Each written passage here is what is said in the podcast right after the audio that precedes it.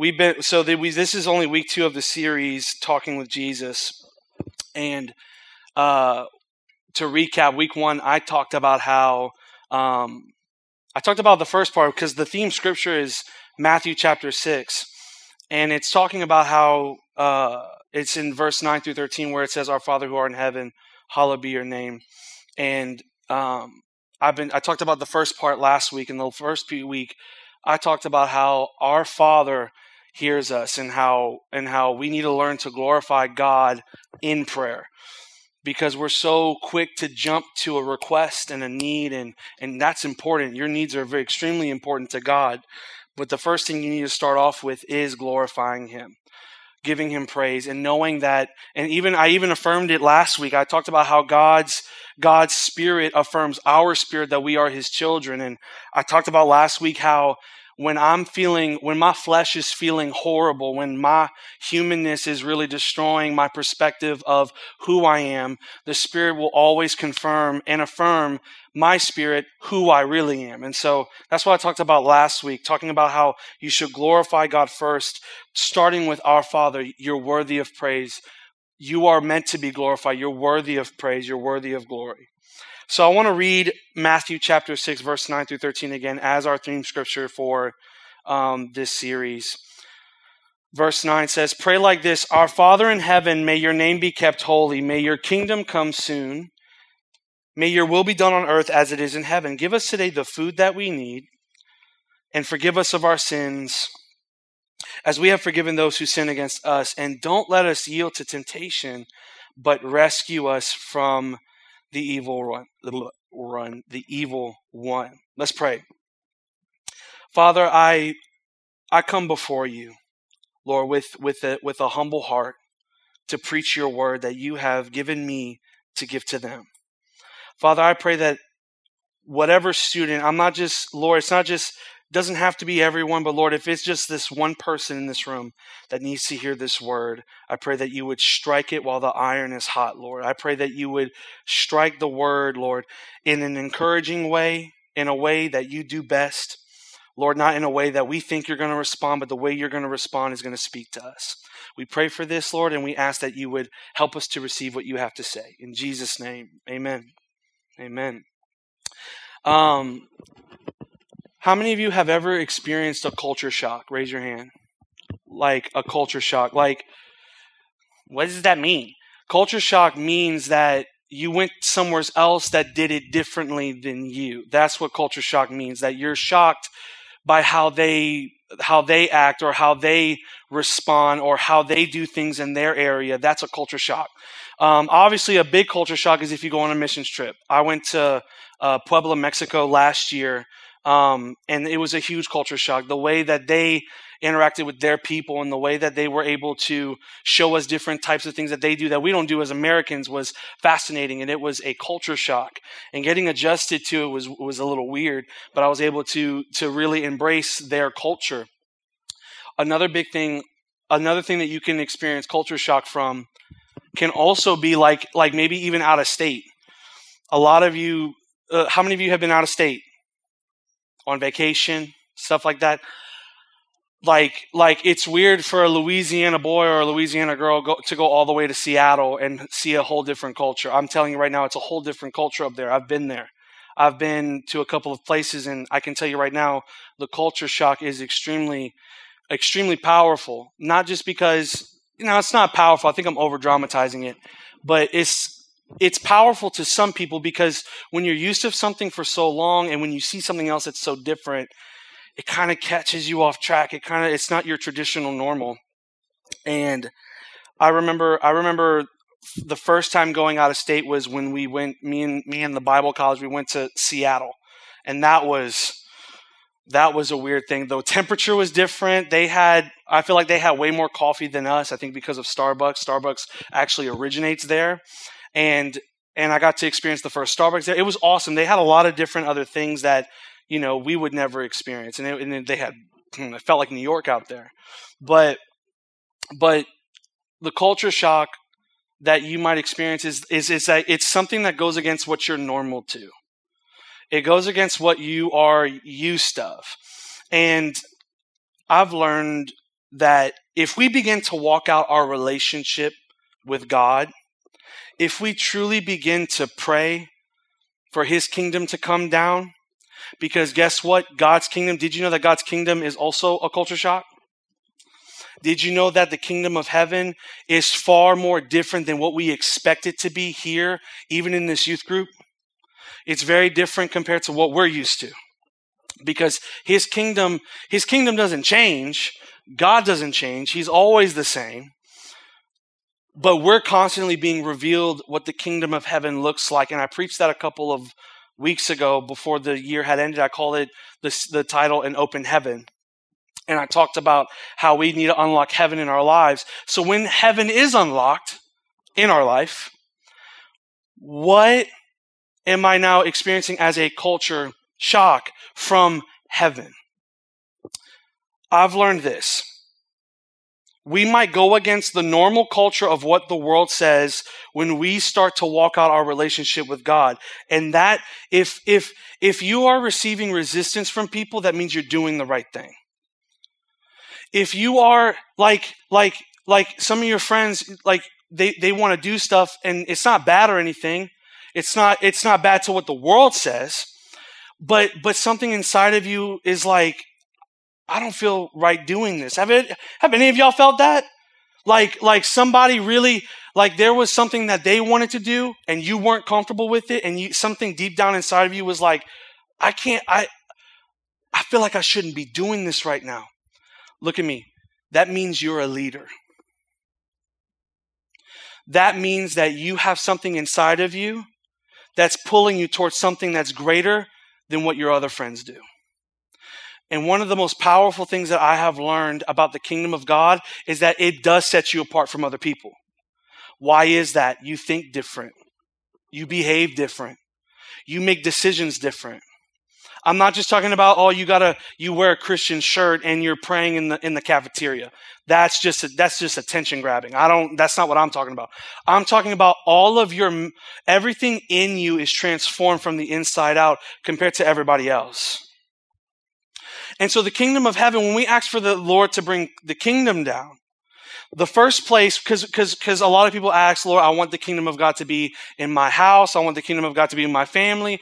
I want the kingdom of God to be in, in, in every place possible. But the one place we never ask for the kingdom of God to be is in us.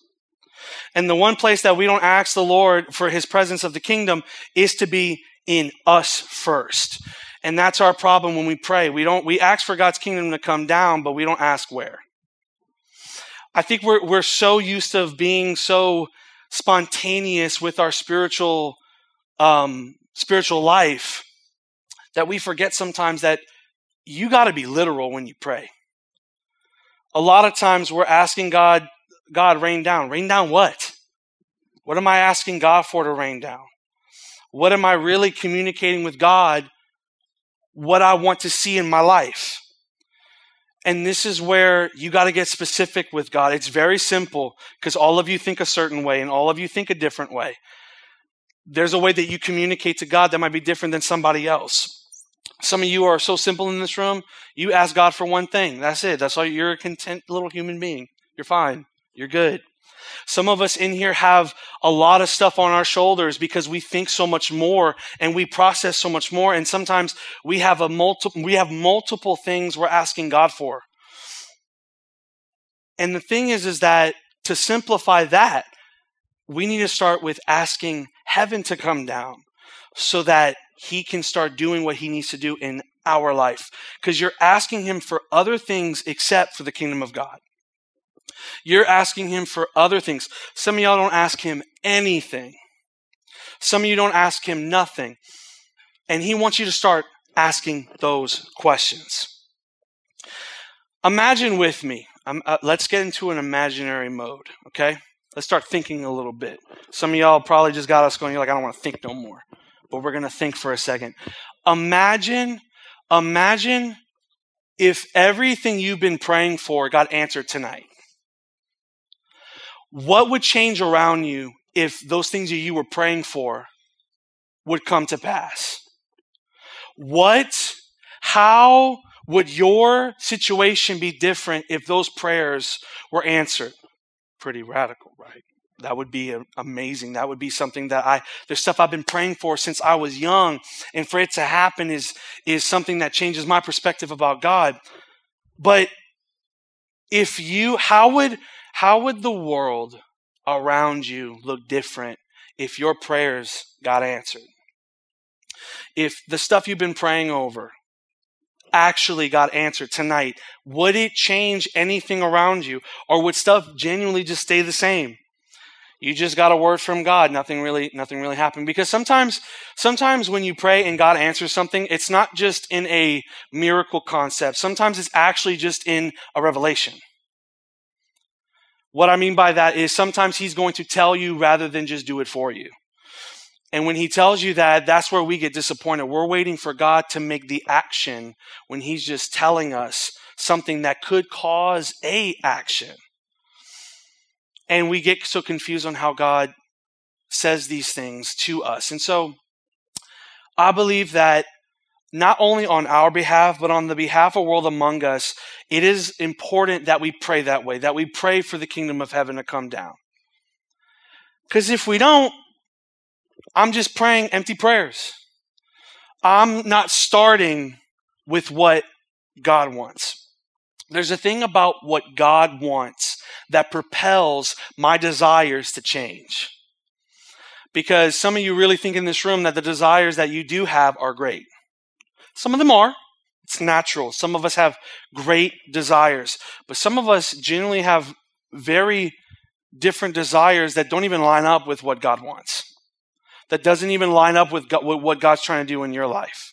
You're asking him for the wrong stuff. You're telling him the wrong things. The things that he never really promised in his word. You keep asking him and asking him and asking him. And you wonder why he's not answering and why he's not saying anything and why there's no there's no response from someone who think who says that he hears me. He hears you. But I never said he would do something. He hears you, but I never said that he would do something on a desire that is not right. Some of y'all probably took, if you were here last week, some of y'all took the message out of context and said, I can pray to God whatever I want. But some of our desires are not correct. Some of our desires are not fixed on what God wants. And so I want to make that clear tonight with the kingdom of heaven. With the title tonight being, for week two, we're talking about your kingdom come. It's all about the kingdom of God in this passage. Jesus, like I said last week, Jesus is setting a foundation. Jesus is showing us how to pray, not what to pray, but how to pray. Every time he mentions, if you look at all, every single translation from Matthew chapter 6, Jesus says, this is how you pray. Not, this is not what to pray, not just that but it's how to pray. Last week I talked about our Father in heaven, which means I'm going to praise God first before I bring a, requ- a request. That is our Father who art in heaven. I'm glorifying him first. Then we talk about the kingdom. We talk about the kingdom of God here. We're talking about something that can happen now in us before we ever make it to heaven. Because there's a lot of people who want to punch their ticket and be like, okay, I'm good. I got my ticket in heaven. I got my stuff, my stuff set up with God. Now I'll live how I want, do what I want, and then I will make it to heaven and I will be fine. That's a wasted life. Y'all know that, right? That's a wasted life. Why? Because if you realize every disciple that decided to follow Jesus, they dropped everything. I was telling Alex this the other day in a conversation. I was telling him, Everyone dropped everything except for one man who was rich. And Jesus told him to sell all of his possessions. He told him to sell all of the stuff and give his money away, but he couldn't and he walked away sad. Why? The scripture says that he was very rich, which tells me in code he liked his dough. He liked his money. He was comfortable with where he was at we have to learn to stop grabbing on and start releasing, letting go, and following Jesus, letting his kingdom be done on earth. That means you're going to lose a couple things. That means you're going to lose a couple of people. That means you're going to lose a couple of seasons that you wish you had because it's what your humanness wanted. But God says, no, let, let my kingdom come. It's the kingdom that matters. And I promise you this when your desires start to change from what I want to what God's will is, it changes the way that you act, behave, think, process. God just wired you a certain way. You will always stay the same, the, stay the same way that God wired you. But there's going to be things that God will change because it doesn't line up with His word or what He has called you to. All of you, okay, let's do this. Lift your hand up, whichever hand you have. Lift a hand up. Put it on your tummy. Pat it a little bit. Rub it around. Start patting your head. No, I'm joking. I'm joking. They almost fell for it. There is something, watch this, y'all. There is something inside of you that has purpose, that has destiny, that has something that God wants to use for a greater purpose. But all of us are so used. Some of you, because some of you in this room don't have a plan for your life. Some of you do not have a plan for your life. It's not your fault because there's a lot of adult people are always asking that same dumb question. What are you going to do when you grow up? What are you going to I, I do, look, I'm 14. I don't need to hear this right now. I'm living my life. I don't need to know where to go to college. I don't need to know if I want to be a scientist or a doctor or an engineer or all this stuff. I don't need to know this right now. I want to live my life, but there's going to be a time in your age where you're going to need to know what's in you. And if you live your whole life like I almost did and just constantly just lived your life and had fun, it's okay to have fun when you have purpose. You can still do that. That, that doesn't leave. But it's different when you're driven by purpose, by destiny, by the calling that God has on your life. There's a lot of stuff I don't do anymore because of calling. I don't do it anymore because of purpose. Because guess what? I do not have time for that stuff. And you shouldn't either when you're called. Not everything is bad, the Bible says, but some things are not beneficial for you when you're called. Paul makes that very clear because people get confused because people started labeling, because in that time, Paul was trying to address the crowd like, yo, what the Bible says that is sin is sin.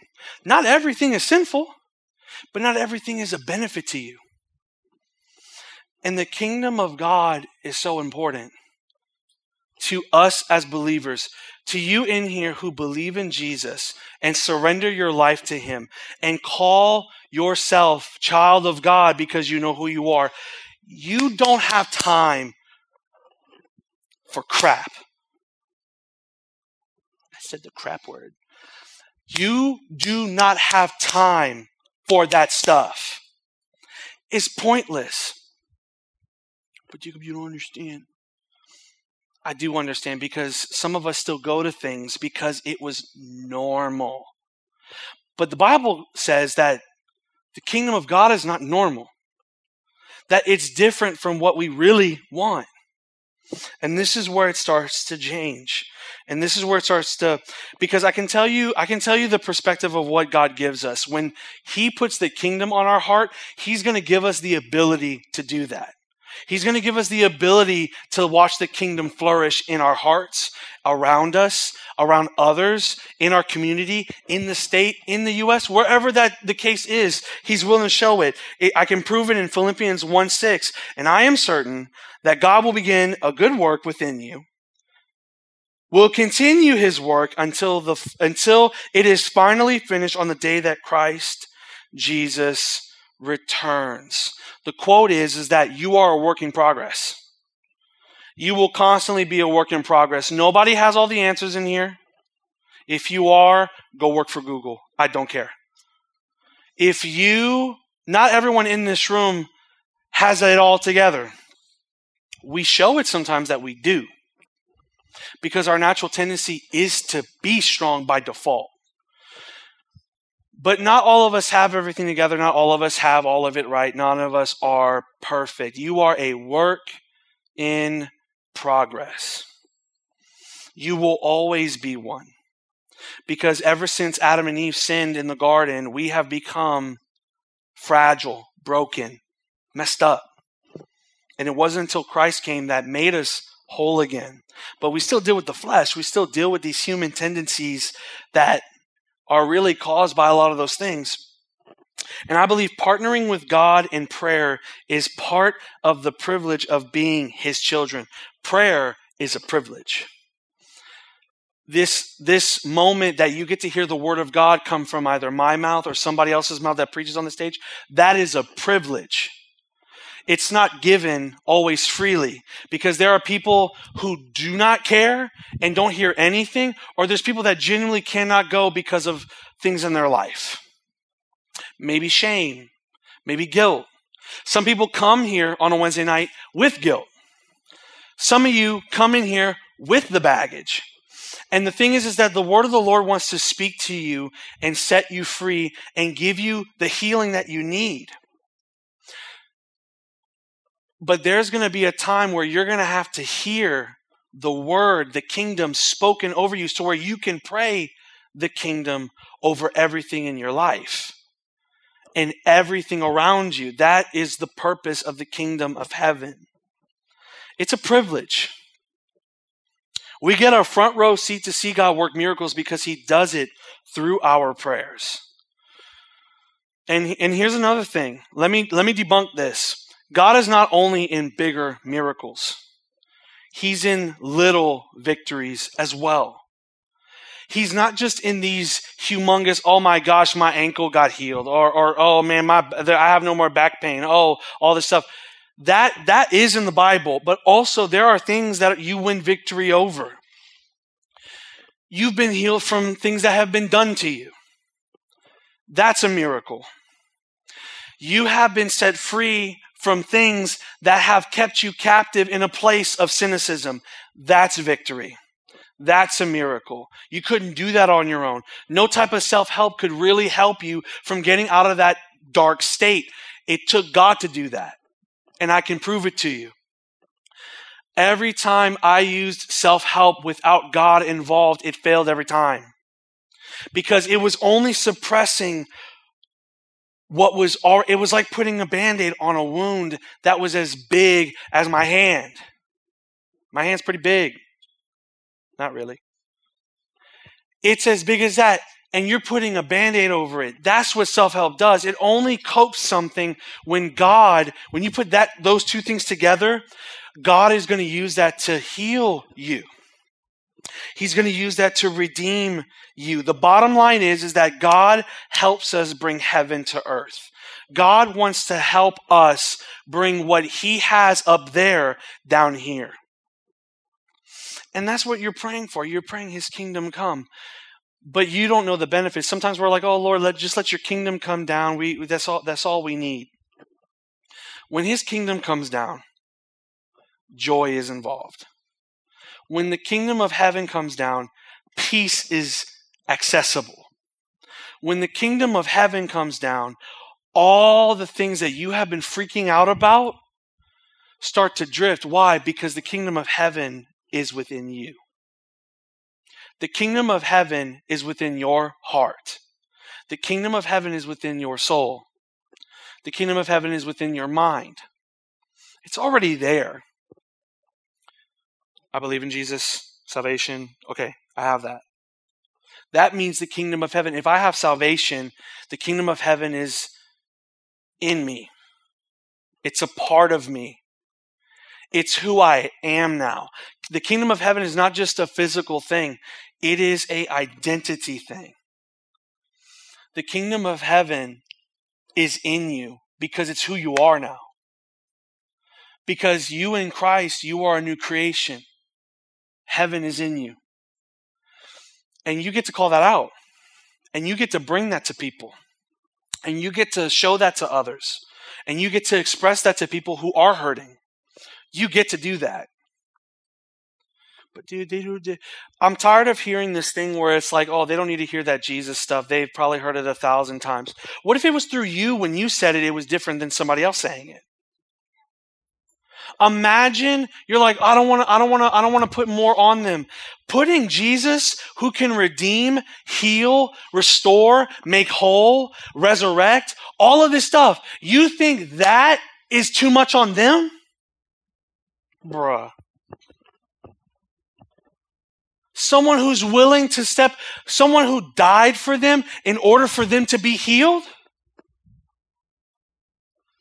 I don't think that's a burden. I don't think that's putting something on somebody. I think that's presenting, watch this, an invitation to somebody who needs Jesus. We all need Jesus. We all need the grace of God.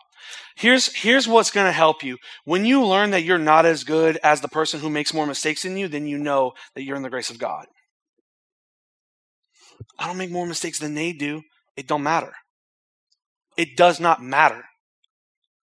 It does not matter. All right. Look to your neighbor on the left or the right, whatever one. Look at him. Give him a stare. Give him a look. Give him a look. Don't look too long. You might fall in love. I'm joking. Don't look. Tell them this. Tell them the kingdom is within me.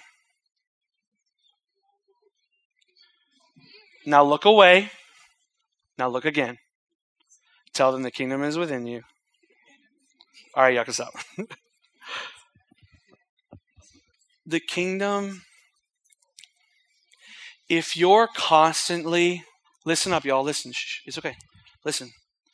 If you're constantly, if you don't affirm what you have, you will be defeated by what you think you have you will be defeated by what you think you are, not by what God says you are. And the bottom line is God helps us bring heaven down. John 14, 14 is one of my favorite scriptures. It's a little greedy scripture, I call it, because I think it's so true to, to us who are pure in it. John 14, 14 says, Yes, ask me in my name, and I will do it. Jesus is saying, Ask me, and I will do it. Does it say anything different? No. Doesn't say anything different. Yes, ask me for anything. Now, he's not going to grant your sin wish. He's not going to do that. He's not going to ask for stuff that's ultimately just pointless in a way, but he's, go put that scripture back up. He says, If you ask anything in my name, and I will do it. I don't think you'll understand how serious that scripture is. I don't think you really understand. Maybe I don't understand. I don't know. You, you going to tell me yet? Yes, I'm going to tell you. If I ask God for peace, He will do it. If I ask God for help, he will do it. If I ask him for joy, he will give it to me. If I ask him for clarity, he's going to eventually give it to me. If I ask God for something that is aligning with what he is and who I am, he will give it to me. Why? Because that's the, that's the, that's the license of a child of God is to receive things that God promises to give his children to give us. That's what he means by that. He wants to give you what he already put in you. He wants to give you something or actually let you know something that has been in you. And some of you have been defeating yourselves because you do not correlate with the kingdom. Some of you have been defeating yourself with thoughts that are destroying who you genuinely are. And I, and I, and I, and I did that the other day, right? I think we all do that. I did this, I did that the other day and I was really nervous, anxious about something. It was probably being, you know, the Bible says anxious for nothing. I was anxious about something that I don't remember. And I was anxious about it. And one of the one of the things that I was experiencing was the anxiety had turned to anger. And I used anger as a disguising tool because I was anxious. A lot of us are anxious, but we disguise it with something else. Because the moment that we express vulnerability, God knows what somebody's going to say. So I'm going to use this to cover it through something else, and I covered it through anger. Or, or anxiety is so strong that you want to just do something. I'm to do it. I'm to tell them because they're making me nervous. I'm to tell them. All this stuff. And we use it because it's because anxiety can be a propeller to do something that you're not supposed to do. And I was very anxious at that time. And I was having to ask God because I don't know if you deal with this, but there's always something in my mind that's always thinking, if, if I pray this, will he answer it? Like, is it like, like, is he actually going to do it? I've done that and I've prayed. Look, listen, y'all, God's called me. I've heard him tell me to do ministry. I've, out of all of that in my head, I'm like, is he really going to answer this? Like, is this legit? But I've learned something about prayer. It's not really your prayer that gets God's answer. It's not really you that is answering for God. Your prayer is something God assigned you to, and He will do what He wants to do, and when He will do it in the time given. But there are some things that God actually says, I will give it to you. He says it in John. I will give this to you. I will hand this to you. I will let you have this. This is what I promised you. Here you go. But it's not until I ask. Can some of you genuinely answer? Don't answer. That's just I'm not don't be literal. Don't just say th- something in service. Just just just keep it right here. What I want you to ask yourself, can I say that I have tried? To ask Him? Have I genuinely tried to ask Him? If you have, you're not lying, okay? This is not some type of like ABC test where I'm like, you're a liar. I'm not, I'm not, I'm not telling you that. But some of us don't pray not because we asked him and it, we got disappointed. We're so afraid of the disappointment that we won't even ask. The devil's very good at sending overthinking threats. I call it false threats. Where all the devil needs to tell you, what if they hurt me? That'll keep you out of friendships and relationships. What if, what if I mess this up? That will stop you from doing the purpose God has for you, even though it's intimidating. The enemy can keep you at the door he can keep you at the door without you even having to take a step because he sends false threats, false overthinking threats. And some of us in this room are really struggling with that. We're afraid to ask for the kingdom, not because we don't think it's going to happen, but because what will happen when it does? What will happen if I am genuinely asking for peace? How is that going to look? Some of us have never experienced that before. Some of us have never genuinely experienced God's presence when we ask Him. You might feel it in worship. I'm pretty sure most of us do. I'm pretty sure most of us experience His presence through worship, the message, prayer, sometimes. That happens.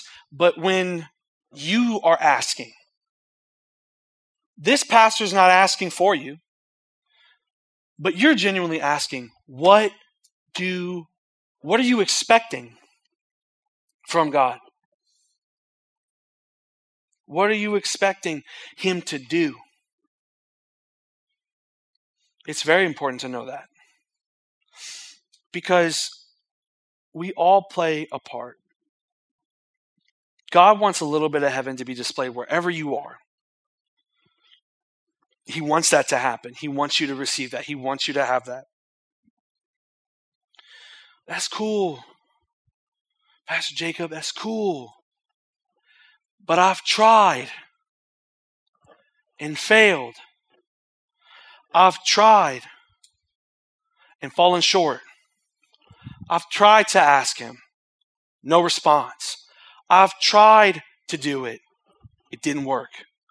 I've tried to be better for them, didn't work. I've tried to make the effort and they still walked away. It didn't work. I tried.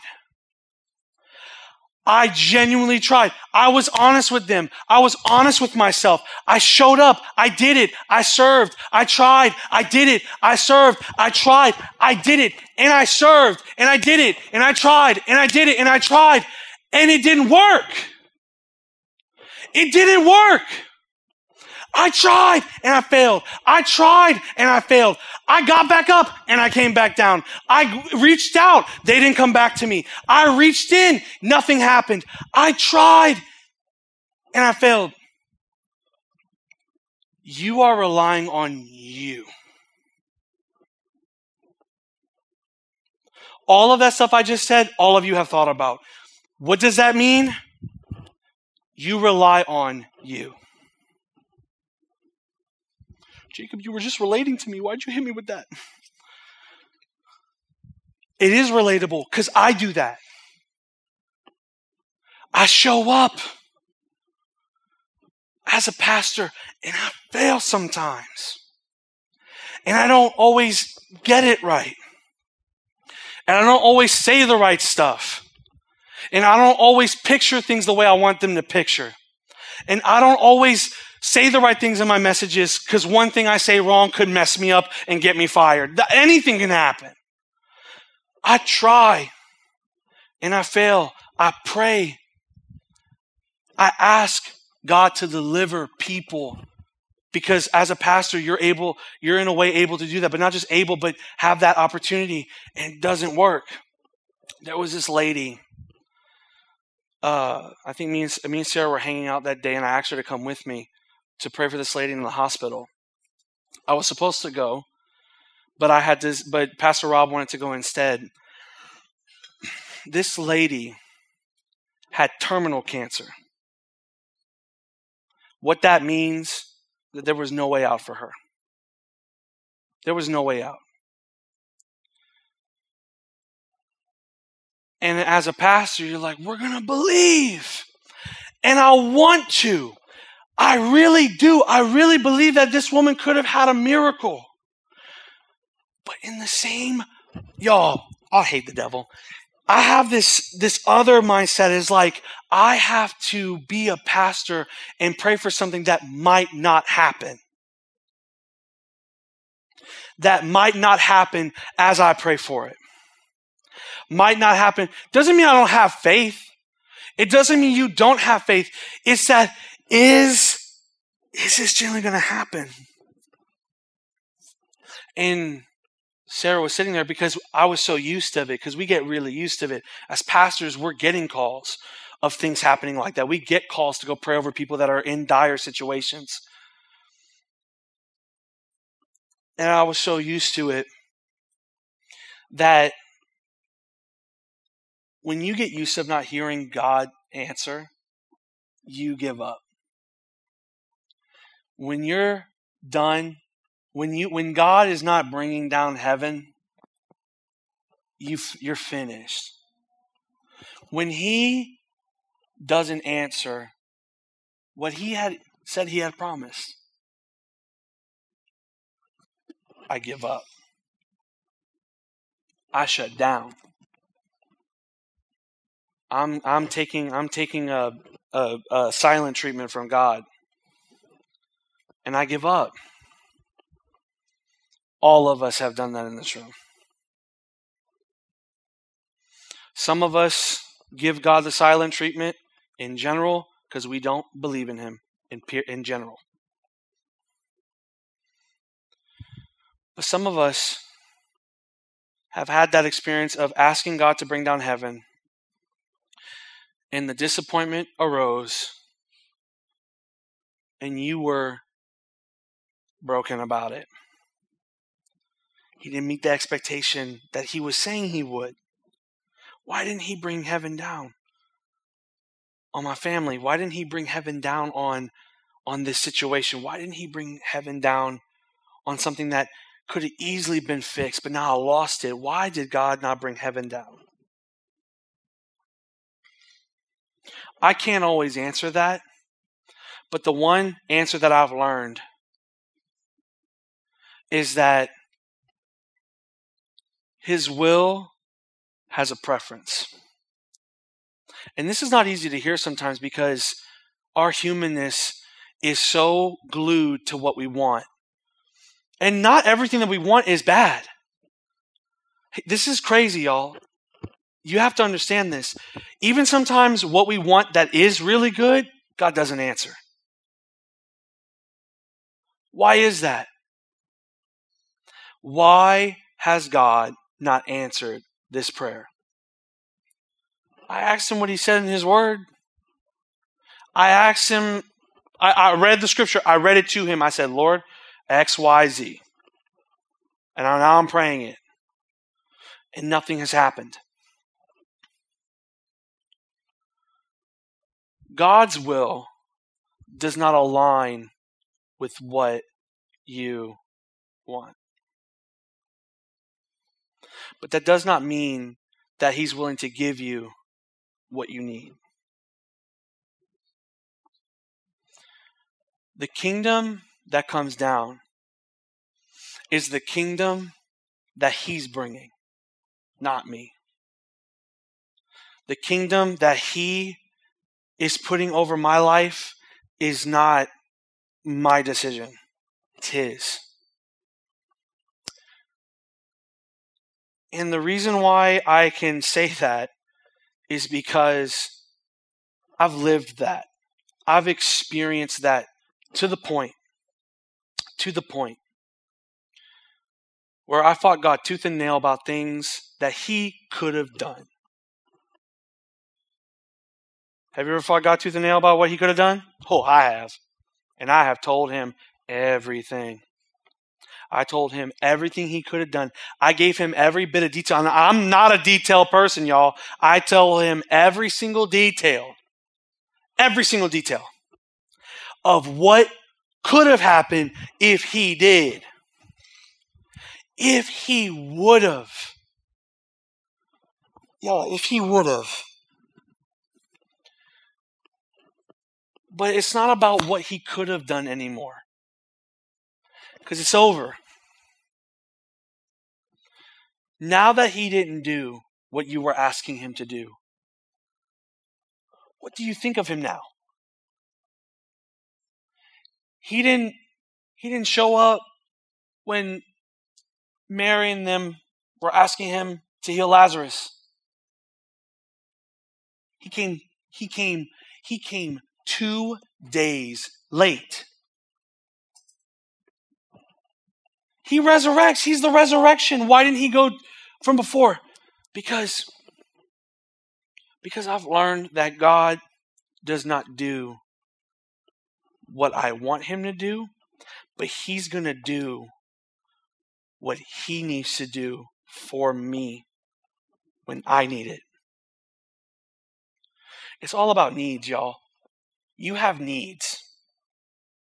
You want to know why you're asking for what you want? Because you get what you need in the flesh.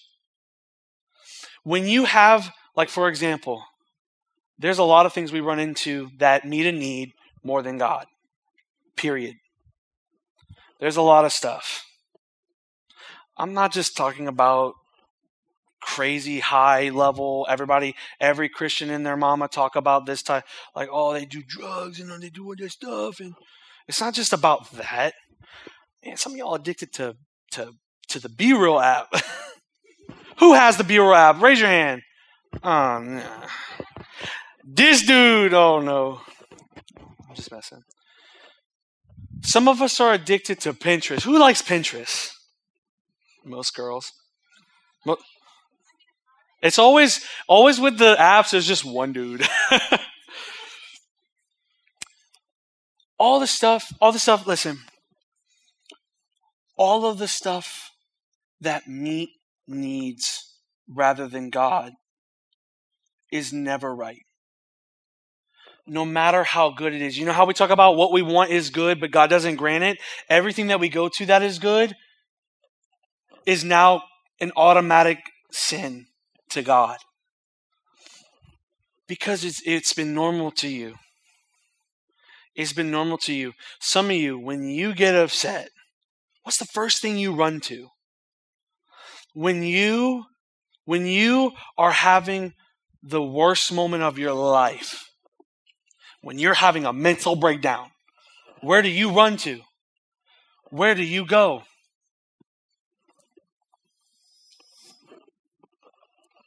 Sorry, I was scared. That thing was.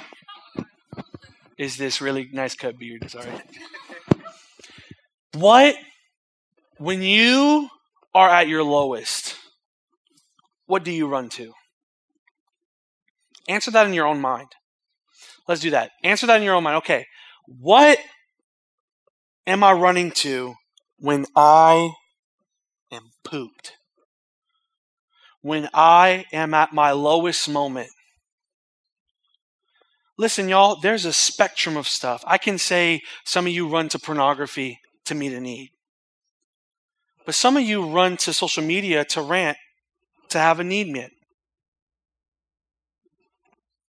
Sorry, was I supposed to say that? Yes, I was supposed to say that. All of us have a need somewhere. But the scary thing about that need being met in something rather than God causes a dysfunctional behavior.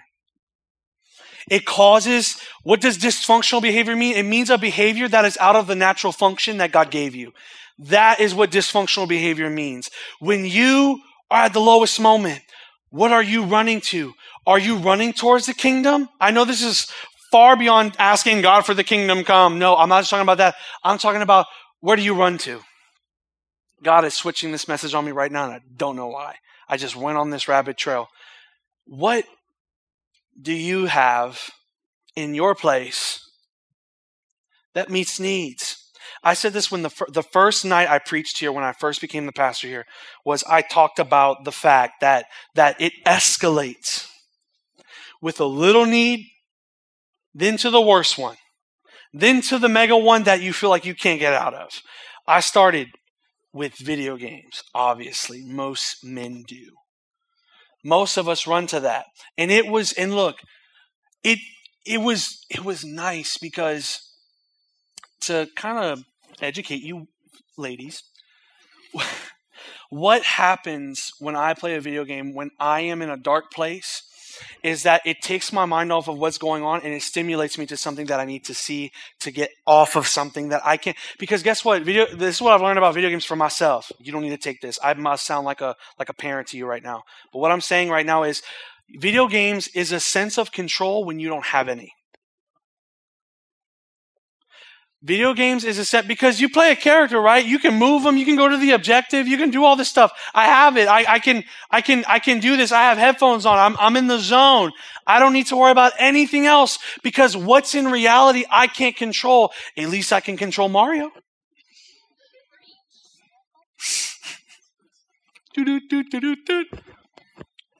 I can control what I can control.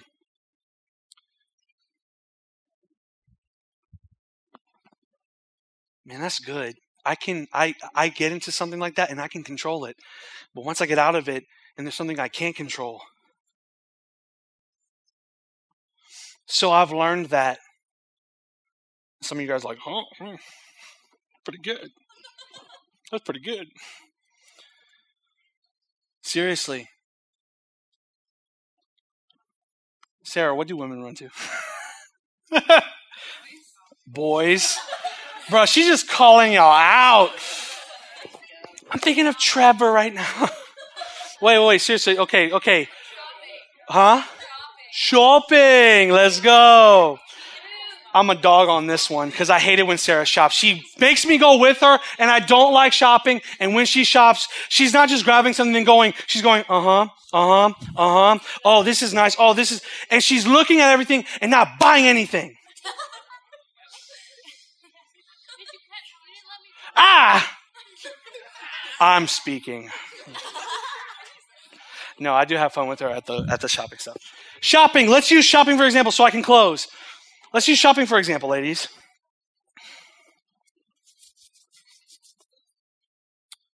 And some men deal with this too sometimes. I'm, I'm, I'm, I'm, I'm, I'm going to show you this. Some of you use your money, the little guap that you make. You spend that money. And and you know you could put it to something else. We all know that. We're not stupid. We hear from our parents all the time. We got to put it somewhere. Put it somewhere. Don't buy don't buy bags and stuff like that. Just go just buy. You, we we know that. Or even for guys like don't go to GameStop. We know that. We know that. We know that. We know that. We know that. But here's what's funny. When you you use shopping because, watch this, it's in your control. I know I got the money to buy this. I'm going to buy it.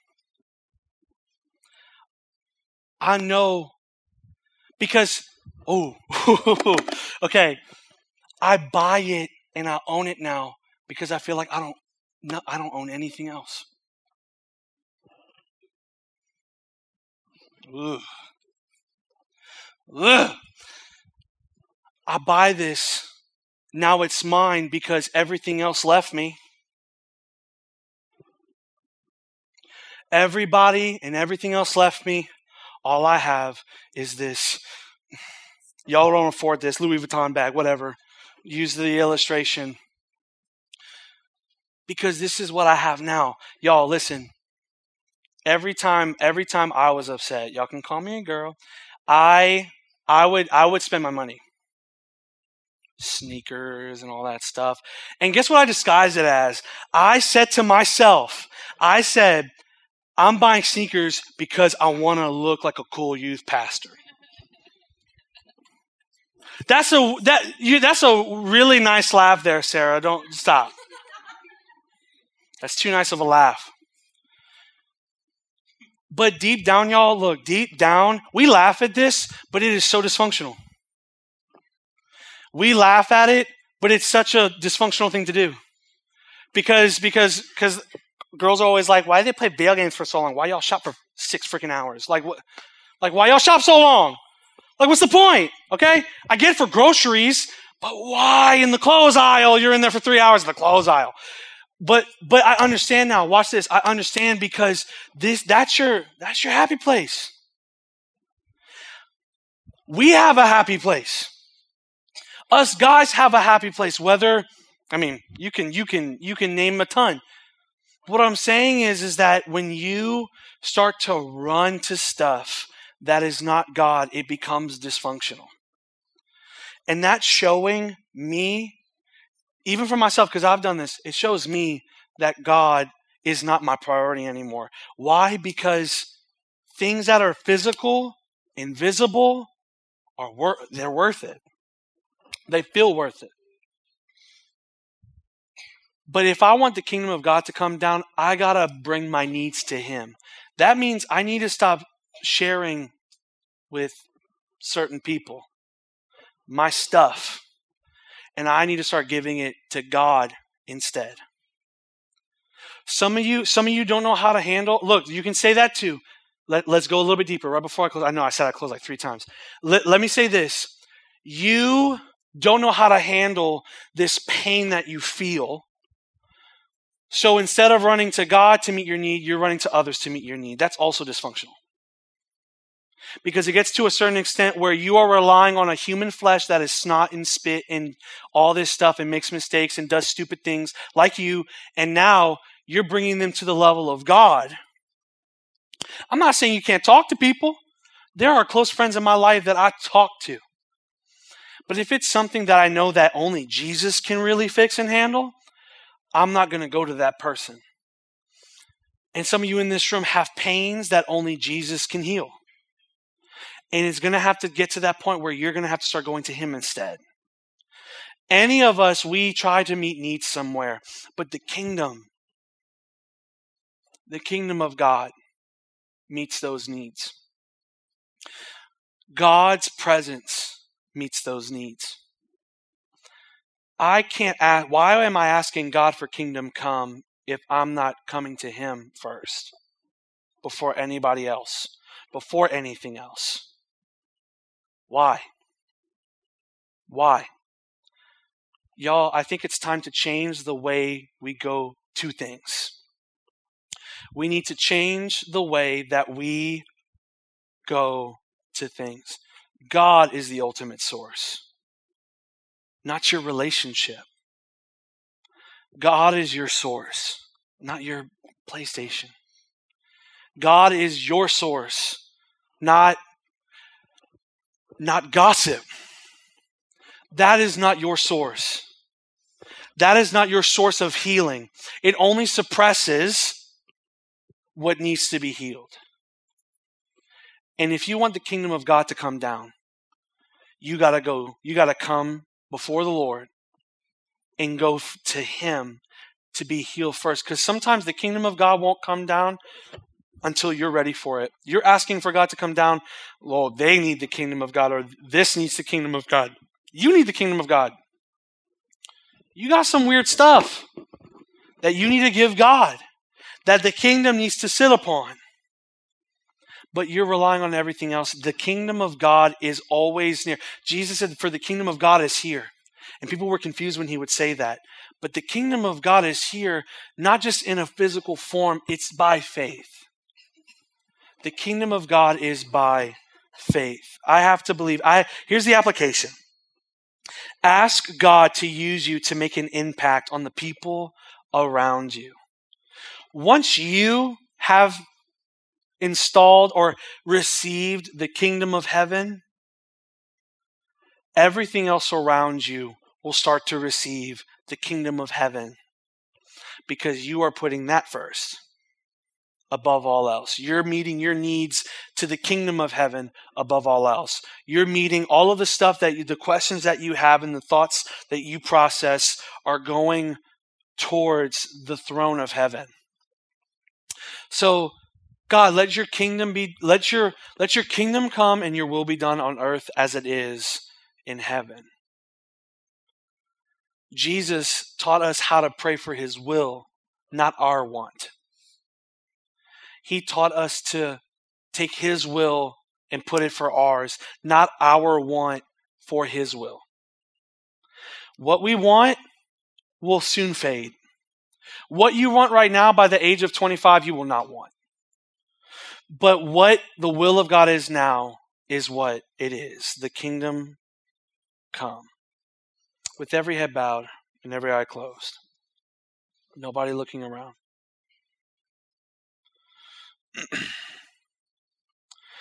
Take a moment to really examine your life tonight. Examine yourself. There's nothing wrong with examining you.